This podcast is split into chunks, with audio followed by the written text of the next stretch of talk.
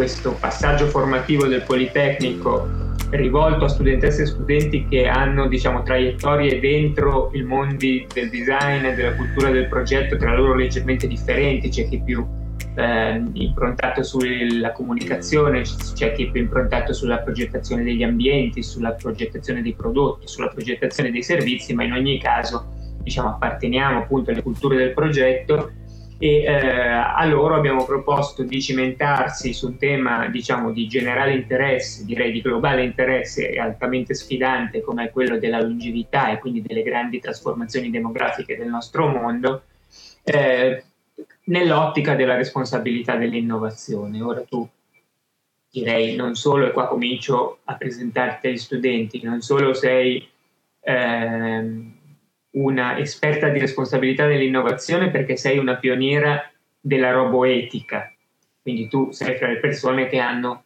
contribuito a coniare, a diffondere e a far discutere anche in Italia il tema dell'etica della robotica, e dagli anni duemila, dall'anno duemila hai cofondato Scuola di Robotica, eh, ma devo dire il tuo profilo, almeno, diciamo, naturalmente tu sarai più precisa se vuoi, ma il tuo profilo è, è altamente interessante perché ehm, hai una formazione filosofica, diciamo, di studi, hai vissuto e lavorato tra gli Stati Uniti e l'Europa, hai eh, operato molto sia nell'ambito dell'editoria sia nell'ambito della divulgazione scientifica, hai collaborato con degli enti e delle istituzioni di rilevante importanza come il C N R in ambito appunto di eh, robotica, ma eh, e, quindi il Consiglio Nazionale della Ricerca, lo dico per chi dei nostri studenti non conoscesse eh, l'acronimo, e hai fatto molte altre cose. Di queste altre cose, diciamo, ci sono, stavo accennando agli studenti,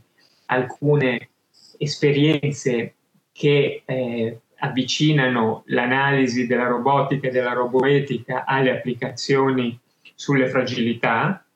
Eh, tu sarai più preciso nel definirle e naturalmente, se vorrai, nell'accennare agli studenti di questa esperienza. Eh, grazie Francesco, grazie Tommaso, buongiorno dottor Besti, buongiorno studenti. Sono veramente contenta di stare con voi, tra l'altro ripercorrendo la, gli anni della collaborazione con la Fondazione Bassetti, quindi con tutti, diciamo, gli amici che sono qua. È di circa quindici anni, Tommaso? diciotto anni? Sì. Quindi abbiamo un fatto bel un bel po', abbiamo fatto tanti lavori assieme, tante collaborazioni anche con la Tallacchini, con la grande Jasanoff, Sheila Jasanoff, ehm, di cui magari avrete parlato. E, quindi sono, sono contenta di stare con voi e vi ringrazio dell'invito, mi fa sempre piacere parlare con, con giovani, con studenti. E, la, il mio C V era perfetto, quindi parlerò solo, diciamo, delle esperienze più recenti. E, sarei lieta di collaborare ulteriormente se ci saranno, diciamo, interesse da parte dei partecipanti, perché stiamo portando avanti molti progetti nell'area, diciamo, lombarda, Liguria, Emilia-Romagna, che forse potrebbero interessare i vostri partecipanti in modo più attivo, cioè proprio partecipare con le mani, con il corpo, non soltanto con, diciamo, con attività teoriche. Quello che avevo pensato di, di dirvi Eh, riguarda fondamentalmente la teoria dell'innovazione in robotica, perché dal punto di vista della, eh, delle eh, applicazioni ne abbiamo eh, parecchie, okay?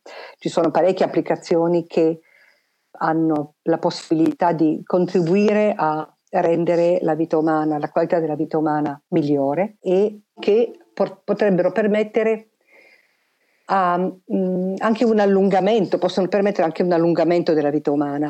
Ehm, diciamo, questo allungamento della vita umana, voi l'avrete già analizzato, è dovuto fondamentalmente a una, all'utilizzo, diciamo, di tecnologie e alla, alla medicina, alla genetica, all'aumento dell'igiene e a una generale concezione della vita umana maggiore, una, una generale concezione della vita umana più alta, e questo è il punto. Quindi vi dicevo, dal punto di vista della, um, diciamo, dell'utilizzo della robotica per um, la, la, l'aumento della qualità della vita degli anziani, quello che fondamentalmente possiamo vedere è che abbiamo moltissime, ehm, moltissimi, moltissime tecnologie.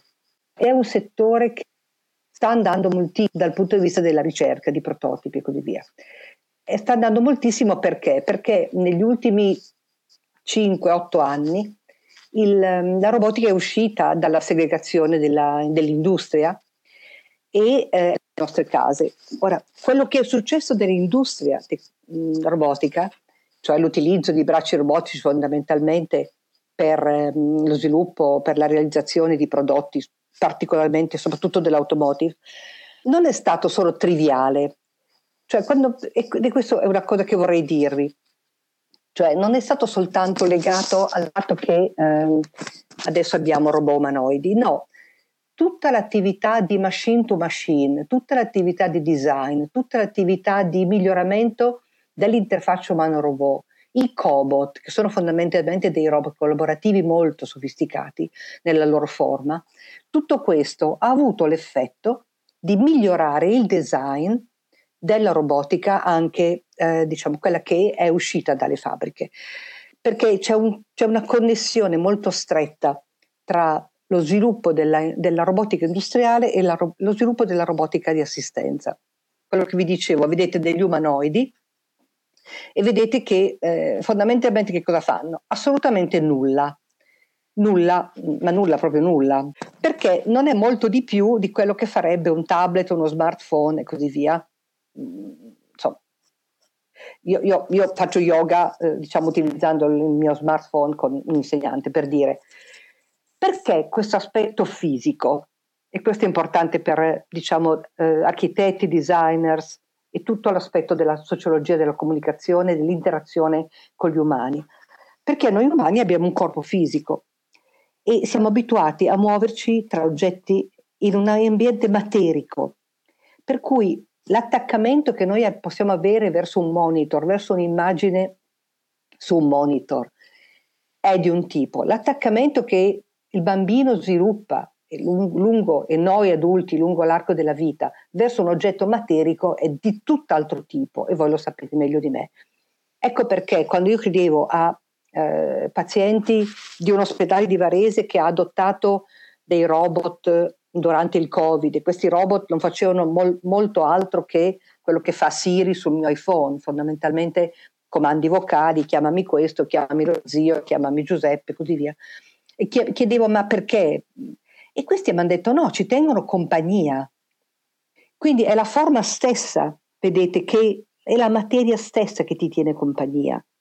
Quindi non è un, solo l'immagine.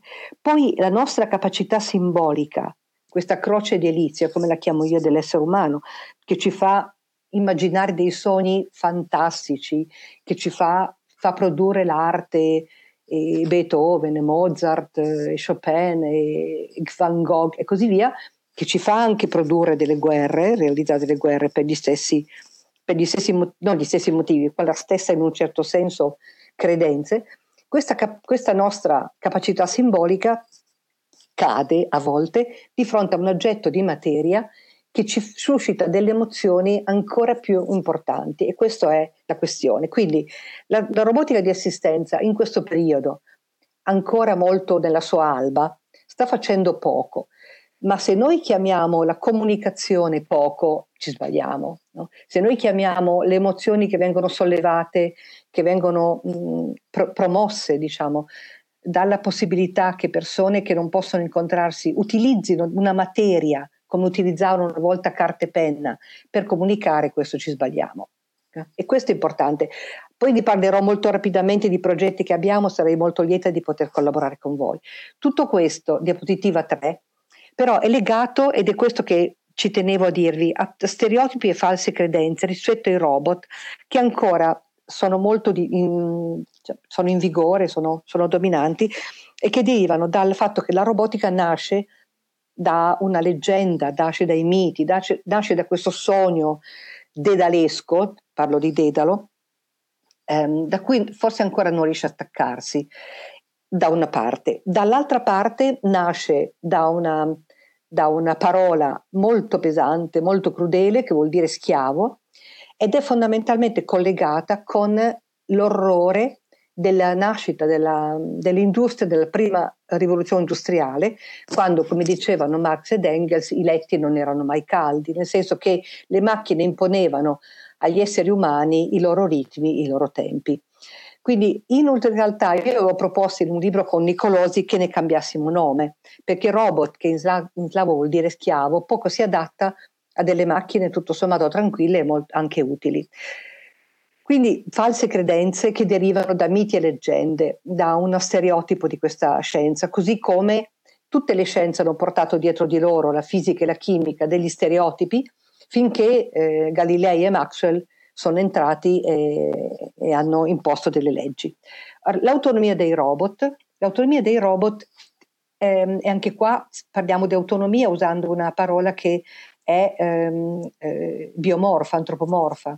Che cos'è l'autonomia dei robot? È la capacità di portare avanti un compito ehm, che è stato mh, chiesto, ehm, attingendo attraverso la capacità di apprendimento ehm, artificiale a tutta una serie di nozioni, di pattern e così via.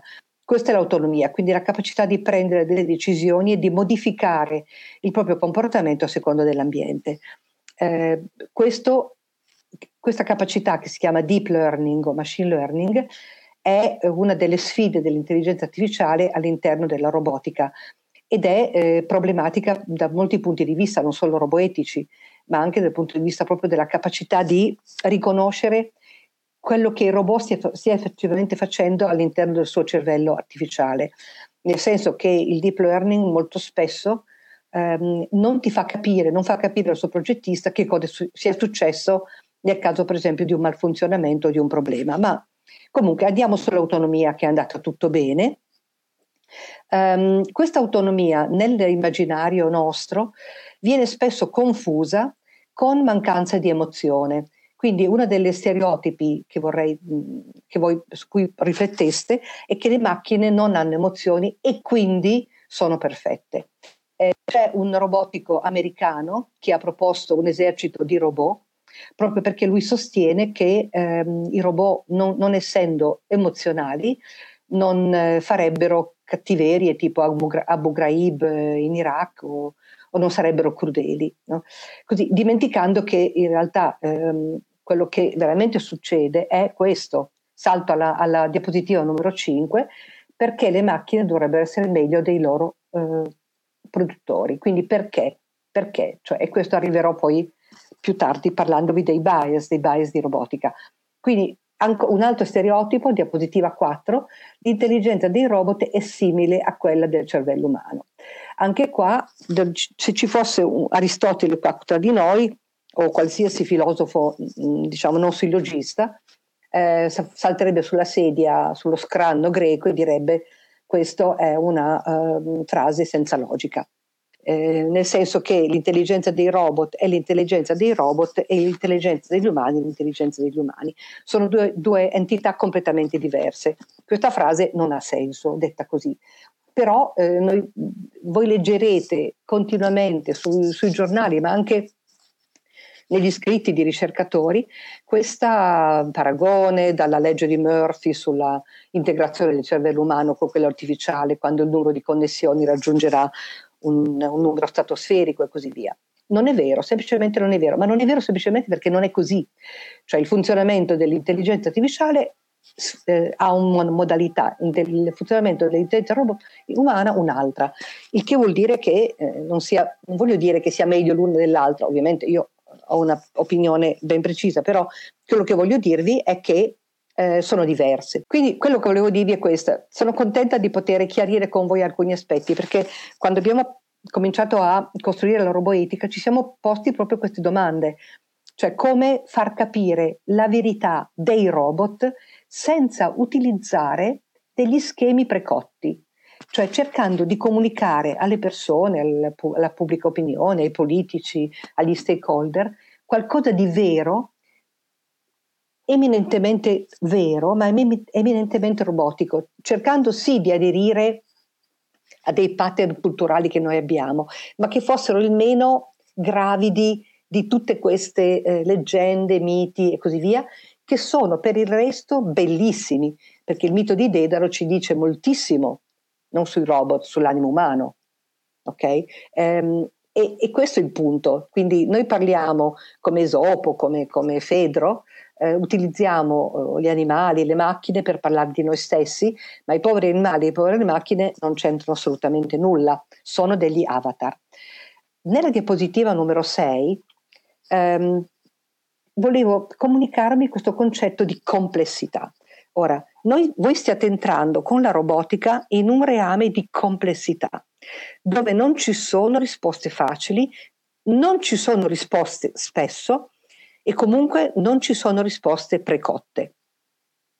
Perché la robotica, come vedete, comprende non soltanto la macchina robotica col suo, con la sua architettura di controllo interna, ma comprende tutto il sistema delle telecomunicazioni con tutte le problematiche che ci sono, tutto il sistema del cloud, tutto il sistema dell'architettura interna stessa e la capacità di un robot di interagire con tutti questi sistemi contemporaneamente e in modo rapidissimo. Quindi non immaginate un robot come un'entità fisica, immaginate quello che sarà una società di robot, una società robotica, dove avremo mille, dieci, milioni di robot collegati tra di loro, ognuno con una funzione diversa, ognuno con diciamo, un, un'intelligenza diversa, sensori diversi, tutti collegati, e a quel punto, come direbbe Philip Dick, avremo Dio.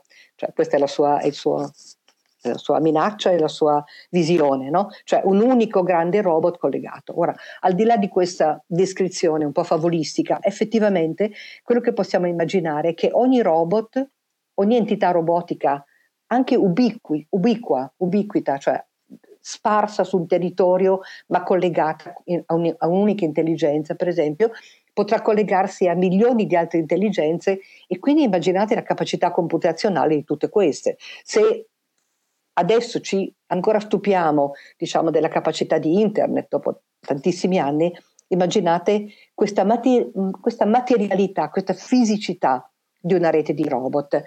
Il, il robotico Bruno Siciliano, che è quello che mi ha, inv- ha invitato Gianmarco Veruggio, me e Becchi a eh, scrivere il, ehm, nel Handbook of Robotics, il capitolo, una volta era sessanta, adesso ottanta, sulla roboetica, parla di interaction technology, parlando proprio di questa fisicità, questa materialità. Cerco di andare di fretta. Il, il, il, diciamo, la, il, il campo dei, dei, dei robot di assistenza è amplissimo e sta ampliandosi sempre di più, sempre digerendo mh, rapidamente tutte le conquiste della robotica industriale, dai sensori al machine to machine, Alla, al design, alla human-robot interaction.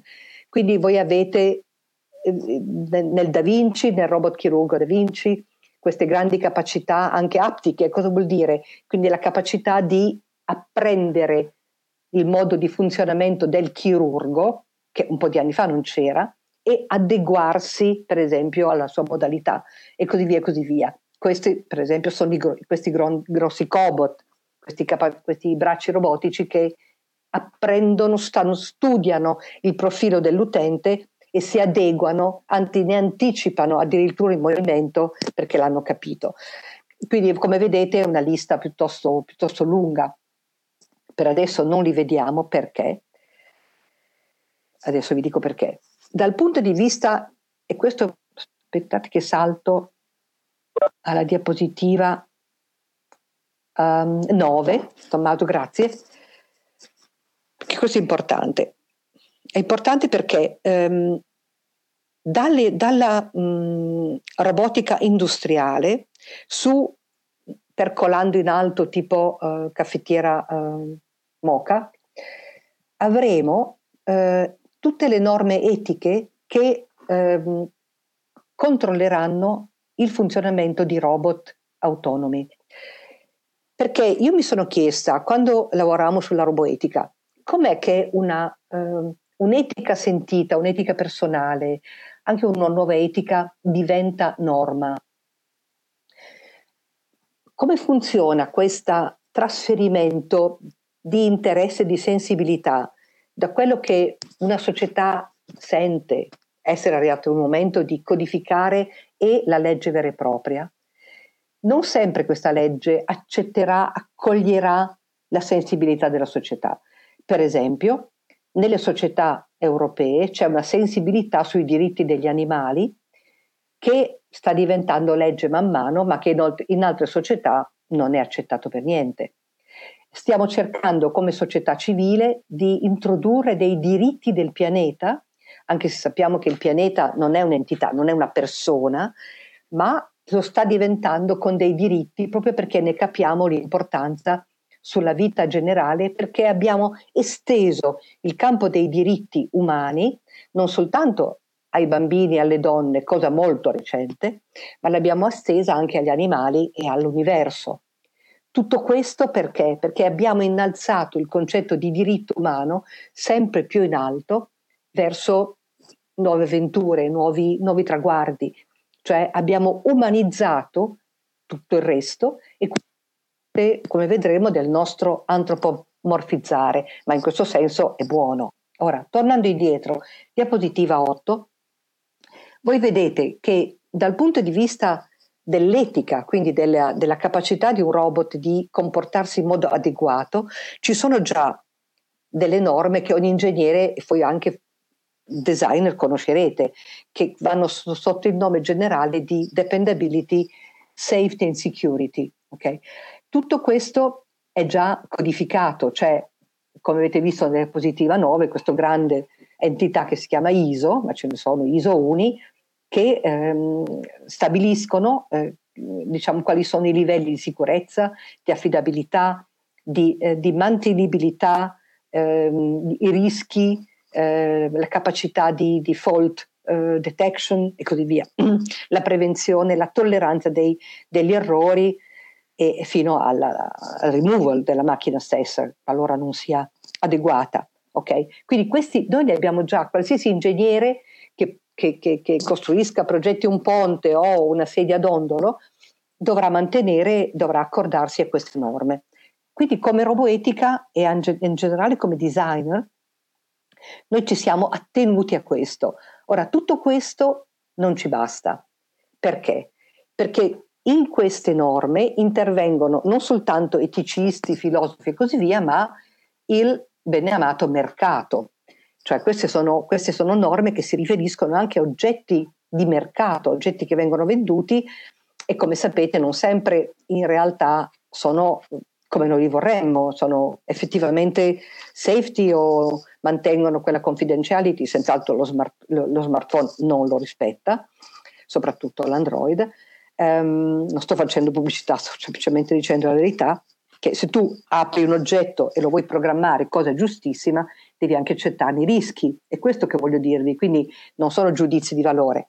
Quindi questo è il fatto, ma diapositiva numero undici, dal punto di vista della, di un oggetto tecnologico che contenga un'intelligenza, e tra poco saranno tutti così, il mio contatore della luce è un oggetto tecnologico che contiene un'intelligenza, ehm, se pensate a tutto il mondo degli I O T, Internet of Things, che forse avrete già maneggiato, è così, quali sono i problemi più avanzati di, rispetto alla dependability and security and safety che ci porremo?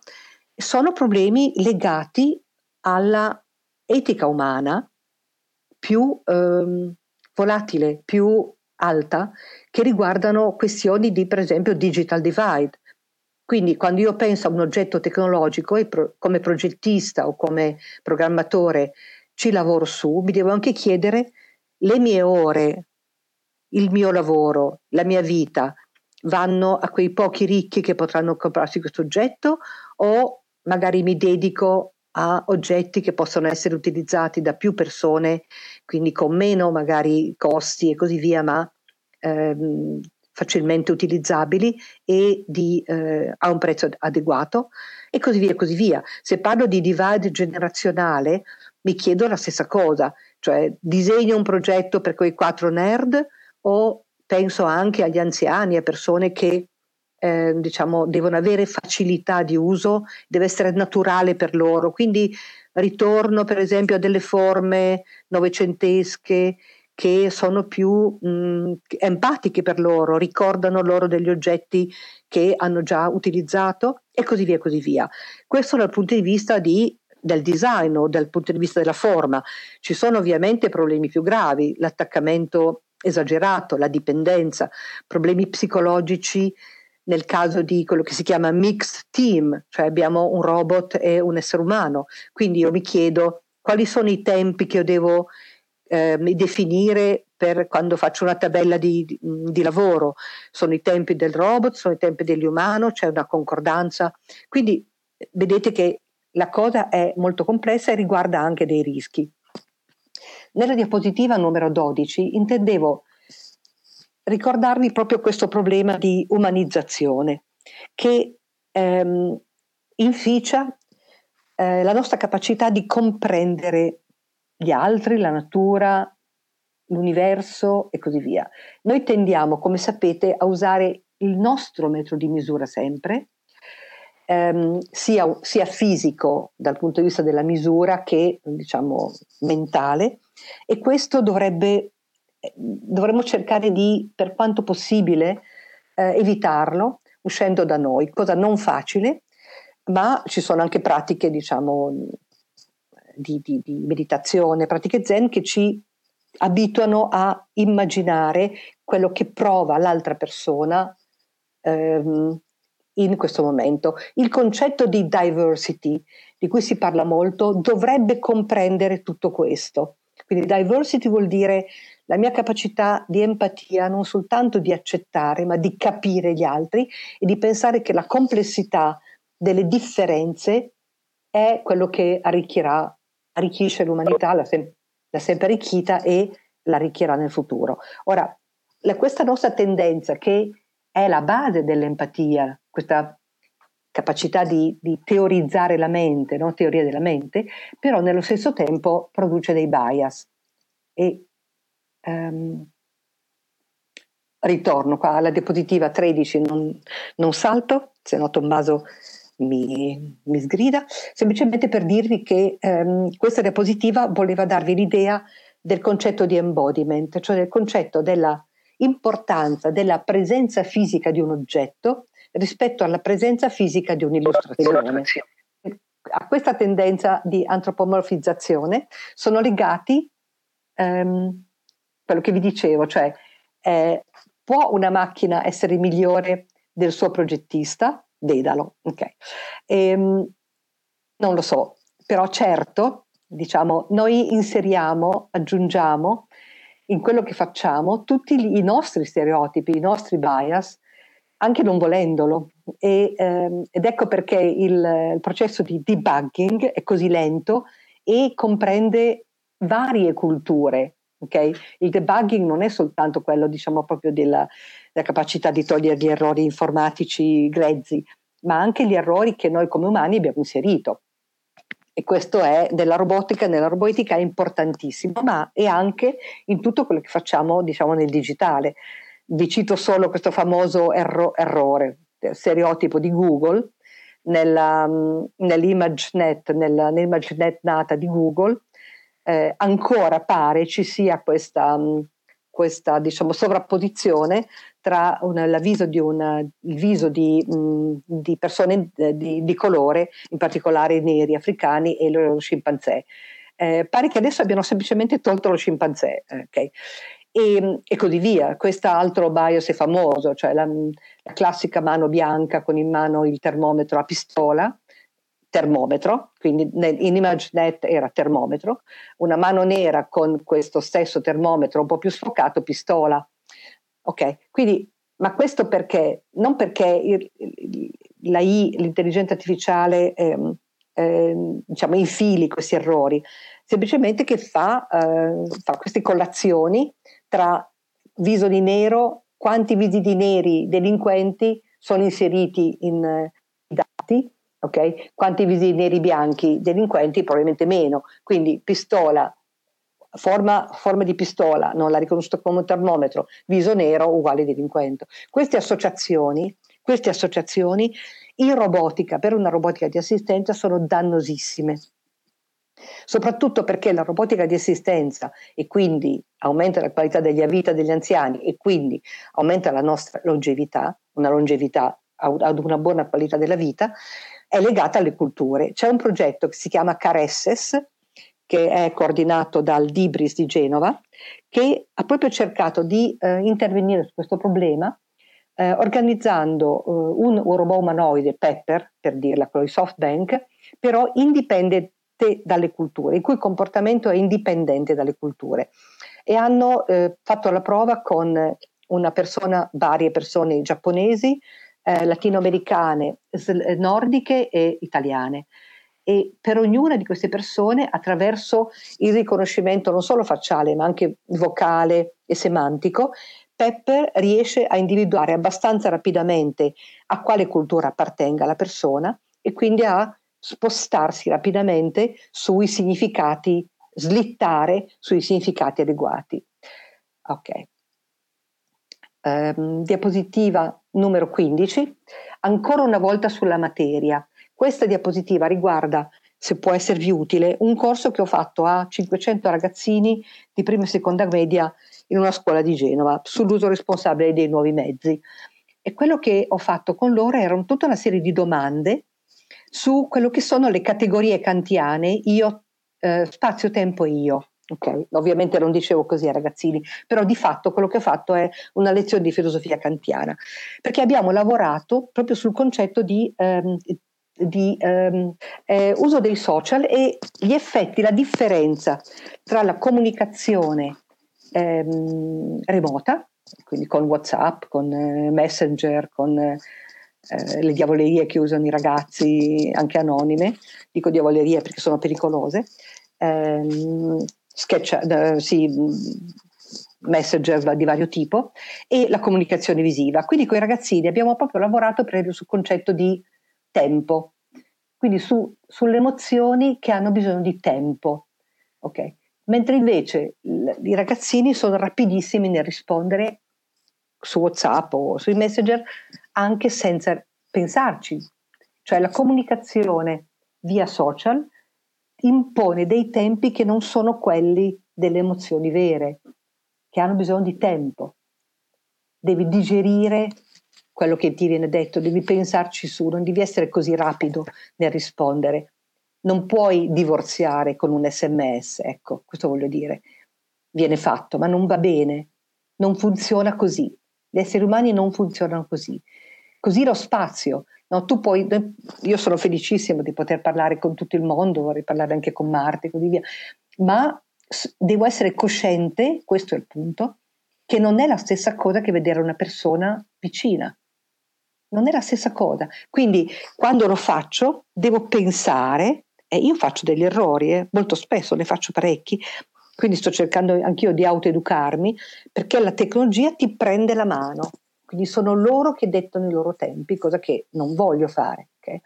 Così cancellare le distanze è bello, ma eh, diciamo non per tutte le attività umane questo può funzionare. Okay. Ecco perché invece la materia è importante, perché co- tutto sommato i robot, la materia della robotica, obbedisce alla legge di gravità e a tutte le leggi a cui obbedisce più o meno l'universo. Okay. Le onde, onde radio, microonde e così via, sono una parte dell'universo molto particolare, ma non è tutta, mentre invece la materia obbedisce a tutte le, le, le leggi, diciamo quelle diciamo della, della relatività di Einstein più diciamo i, i, i, i quanti gravitazionali, per esempio, quindi è già più vicina all'universo, okay. Um, ecco perché la roboetica, io ne ho discusso tanto con i ragazzini, eh, ci, è, è un modo di capire, è un modo di entrare um, un po' in quella che sarà la realtà dopo l'astordimento della, diciamo, dell'intelligenza artificiale usata così, okay? Usata solo per i dati. Okay? E io dico stordimento perché è molto di moda l'intelligenza artificiale, è molto utile, ma ehm, entrerà nella materia e un po' come è successo per tutte le, le discipline che, che, che esplodono in tutti i loro settori prenderà delle altre vie. Okay? Quindi la, la, la, diciamo, la robotica ci insegnerà a non dare per scontato quello che succede ora sarà sempre così. Okay? Non c'è uno sviluppo lineare. D'altra parte, le tecnologie rispecchiano la società del tempo e riflettono i nostri pregiudizi, non solo voluti ma anche inconsci. Okay? Non sono perfette, non sono neutrali e non sono oggettive. Quindi una macchina non è perfetta, anche se sembra così tutta lucida, grigia metallica, così via. E questo richiederà nei nostri progettisti, ingegneri, informatici, fisici, un cambiamento di prospettive. Ora, noi diciamo, Veruggio, io, ma anche Siciliano, anche molti robotici, che le, i dipartimenti di ingegneria dovrebbero dotarsi di altri corsi come il vostro o corsi di etica applicata, di storia della scienza, di storia della robotica, di storia dell'ingegneria, perché capire questo farebbe, darebbe, diciamo, ehm, una di- direzione diversa alla, alla freccia del nostro arco e ci farebbe avere una visione più completa e magari più ordinata, più coerente, più controllata della nostra scienza. Ok, questo è il libro di cui vi dicevo, eh, diapositiva numero diciotto, Robotics for Designers, Developers and Users. Io posso mandarvi gratuitamente il capitolo sessanta della prima versione, di questo non posso mandarvelo gratuitamente perché è ancora eh, sul mercato, ma mh, sarei molto lieta di collaborare con voi, sapere cosa ne pensate. Grazie.